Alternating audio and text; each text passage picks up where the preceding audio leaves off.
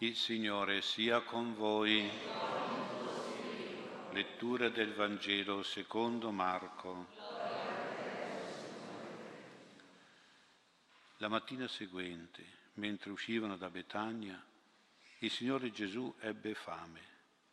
Avendo visto da lontano un albero di fichi che aveva delle foglie, si avvicinò per vedere se per caso vi trovasse qualcosa, ma quando vi giunse vicino non trovò altro che foglie. Non era infatti la stagione dei fichi. Rivolto all'albero disse, nessuno mai più in eterno mangi i tuoi frutti. E i suoi discepoli l'udirono. La mattina seguente, passando, videro l'albero di fichi seccato fin dalle radici. Pietro si ricordò e gli disse, Maestro, guarda, l'albero di fichi che hai maledetto è seccato. Rispose loro Gesù, abbiate fede in Dio. In verità io vi dico, se uno dicesse a questo monte, levati e gettati nel mare, senza esitare in cuor suo, ma credendo che quanto dice avviene, ciò gli avverrà. Per questo vi dico, tutto quello che chiederete nella preghiera, abbiate fede di averlo ottenuto e vi accadrà. Quando vi mettete a pregare, se avete qualche cosa contro qualcuno, perdonate, perché anche il Padre vostro che è nei cieli perdoni a voi le vostre colpe. Parola del Signore.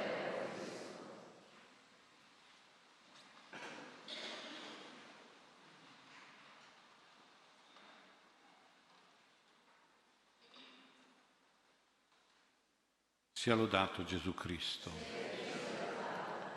Il Vangelo di questa sera ci rivela un fattore umano, fisico, presente in Gesù, perché Gesù era vero uomo, oltre che vero Dio, come in tutti noi. È il fattore della fame. La mattina, mentre usciva da Betania, il Signore Gesù ebbe fame. È un mattino, l'ora che per tutti segna la fame, una fame che solitamente viene soddisfatta con la colazione. Penso che anche nella Santa Famiglia di Nazareth era la Madonna che preparava la colazione per Gesù e per Giuseppe. C'è chi fa una colazione leggera, come in genere noi, dalle nostre parti, c'è invece chi fa una colazione, diciamo, pesante, ricca di cibi, perché poi non usa fare il pranzo per non interrompere il lavoro e arriva direttamente alla cena serale. Gesù era, era così, era l'uso anche in Palestina, al tempo di Gesù. Tutto il giorno si lavorava, non c'era la pausa pranzo. Gesù si trova dunque un mattino a sentire i morsi della fame, ad aver bisogno di cibo per affrontare una giornata sicuramente pesante di lavoro pastorale e spirituale, con il bisogno di energie fisiche necessarie e importanti alla psiche e allo spirito. Gesù quindi si avvicina all'albero di fichi nella speranza di trovare i frutti da mangiare, ma la sua delusione è grande perché non trova che foglie. L'Evangelista Marco sottolinea il fatto che non era la stagione dei frutti dei fichi. Come si spiega allora la maledizione di Gesù? Si spiega non con la nostra mentalità occidentale, ecologica, verde, ma per la mentalità orientale. In questa mentalità si pensa sempre alla priorità, alla superiorità dei bisogni umani nei confronti dei ritmi, delle regole della natura. L'uomo è stato creato da Dio Padre non come un servo della natura, fino ad adorare la natura come facevano i pagani e i romani, e Marco scriveva anche per i romani.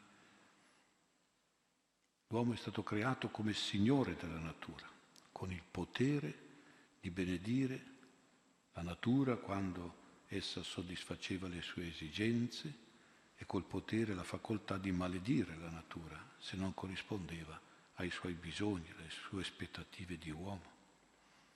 E Gesù come Dio creatore, insieme al Padre, come uomo signore della natura, del creato, esige che un albero di fichi abbia i frutti per adempiere alla sua natura e alla sua missione deve essere a servizio della vita, del nutrimento degli uomini. Solo a questa condizione merita la benedizione, altrimenti c'è la maledizione, la morte. Già questo dice molto, penso, sul senso e sul valore del dovere di lavorare. Cioè, il lavoro è un dovere da fare sempre e da fare per dare frutti, frutti di bene per se stessi e per gli altri, a prescindere dal bisogno di sopravvivenza e di stipendio. Fare il dovere del lavoro, fare i frutti del lavoro è la virtù della operosità o della laboriosità, che è la virtù tipica di San Giuseppe.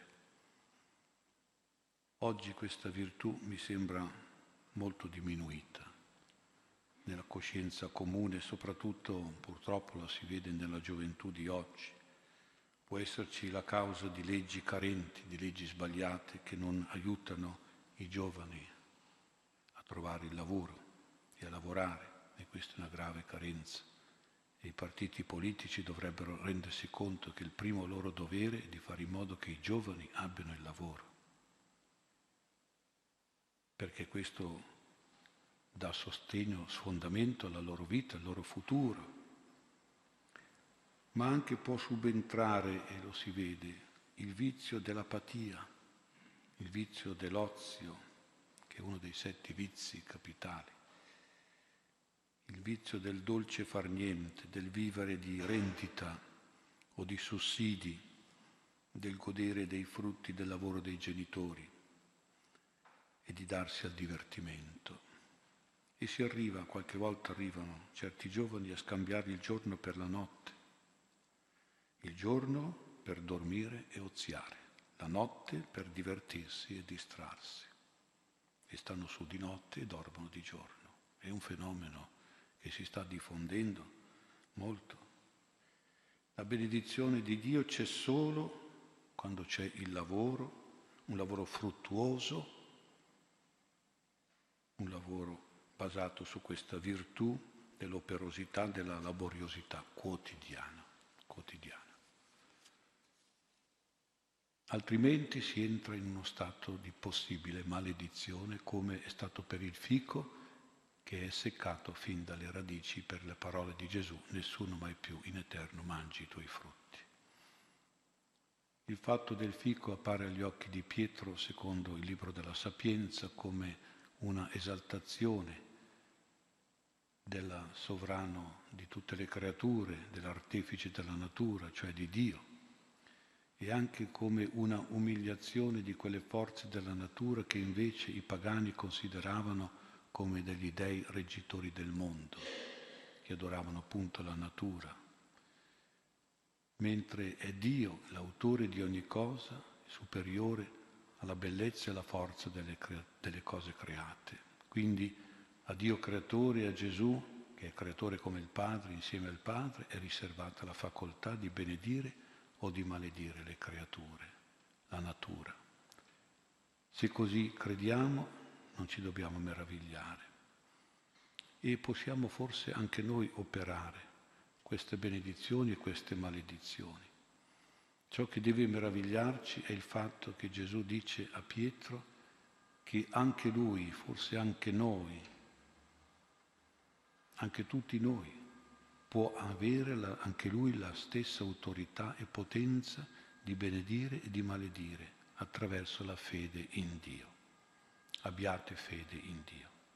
Questa affermazione di Gesù è di tipo solenne, forte, impegnativo, in verità, io vi dico, quando si dice in verità vuol dire che è un impegno e una sicurezza, una certezza e l'esempio del monte sollevato e gettato in mare è un esempio chiaramente simbolico, ma è un esempio forte, forte nel suo realismo di potenza e di efficacia.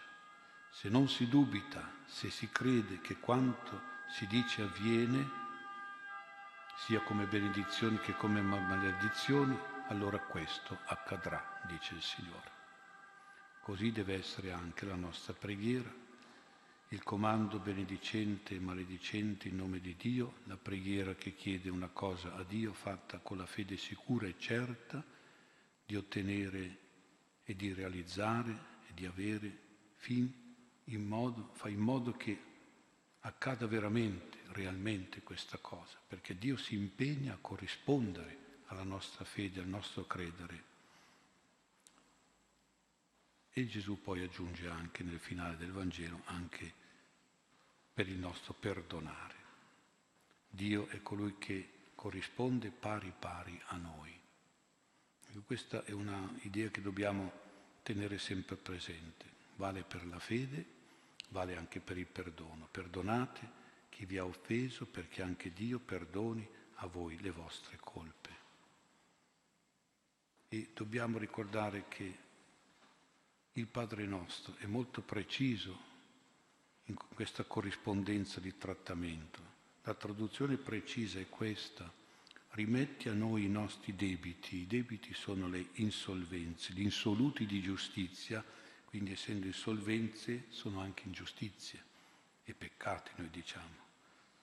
Come anche noi, quell'anche lì di solito non lo diciamo nel Padre nostro, ma c'è nella, nella Bibbia, nel Vangelo come anche noi, cioè allo stesso modo che anche noi li abbiamo rimessi, questa è la traduzione giusta, non li rimettiamo o li rimetteremo chissà quando, li rimettiamo se ci fa comodo, se, ma insomma se ci fa, no, no, li abbiamo già rimessi, abbiamo, è un verbo al passato, come una cosa che abbiamo fatto,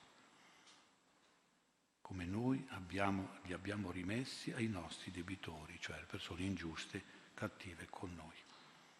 Allora, al di là delle traduzioni un po' comode e approssimative, noi usiamo nella preghiera, dobbiamo andare all'originale greco ed ebraico per capire bene il senso dell'insegnamento, della preghiera e del pensiero di Gesù.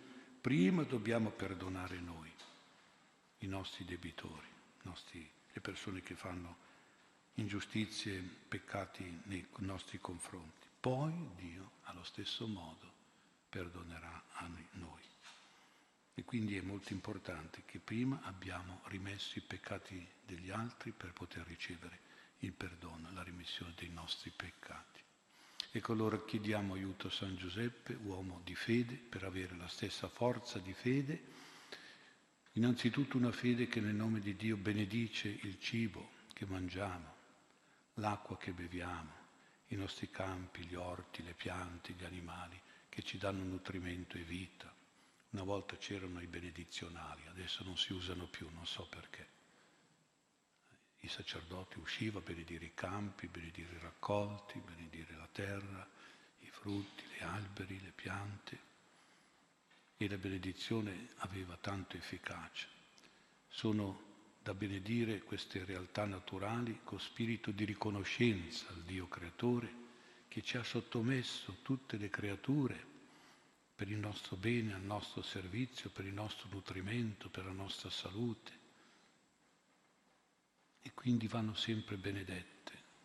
E direi, quando prendiamo cibo, un momento di ringraziamento e di benedizione a Dio dobbiamo sempre averlo come facevano gli ebrei, come fanno ancora. E noi abbiamo un po' troppo dimenticato questo benedire il nutrimento, il cibo, la natura che ci circonda. E poi anche una fede che nel nome di Dio anche maledice. Che cosa deve maledire? E pensate a quanti agenti di malattia ci sono nel mondo. Un'infinità di, di virus, qualche volta anche forti, di parassiti, di batteri, di tumori che ci danneggiano fisicamente, che provocano malattie, disturbi malanni, anche volte mortali e fatali letali. Se abbiamo una malattia, una febbre, la dobbiamo maledire nel nome di Gesù, perché ci fa del male, perché è contro la salute che il Signore vuole che noi viviamo.